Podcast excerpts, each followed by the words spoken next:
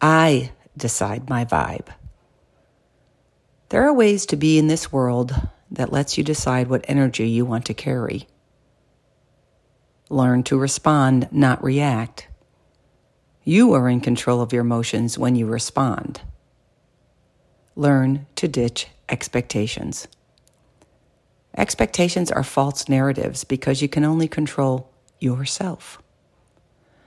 Surround yourself with people that reflect your energy and who you want to be. Ask yourself if what you are doing today is getting you closer to who you want to be. Be choosy. Choose to smile. Choose to find joy. Choose to be positive. Choose to be kind, humble, and patient. Whatever is good for your soul, do that. Be in charge of your vibe.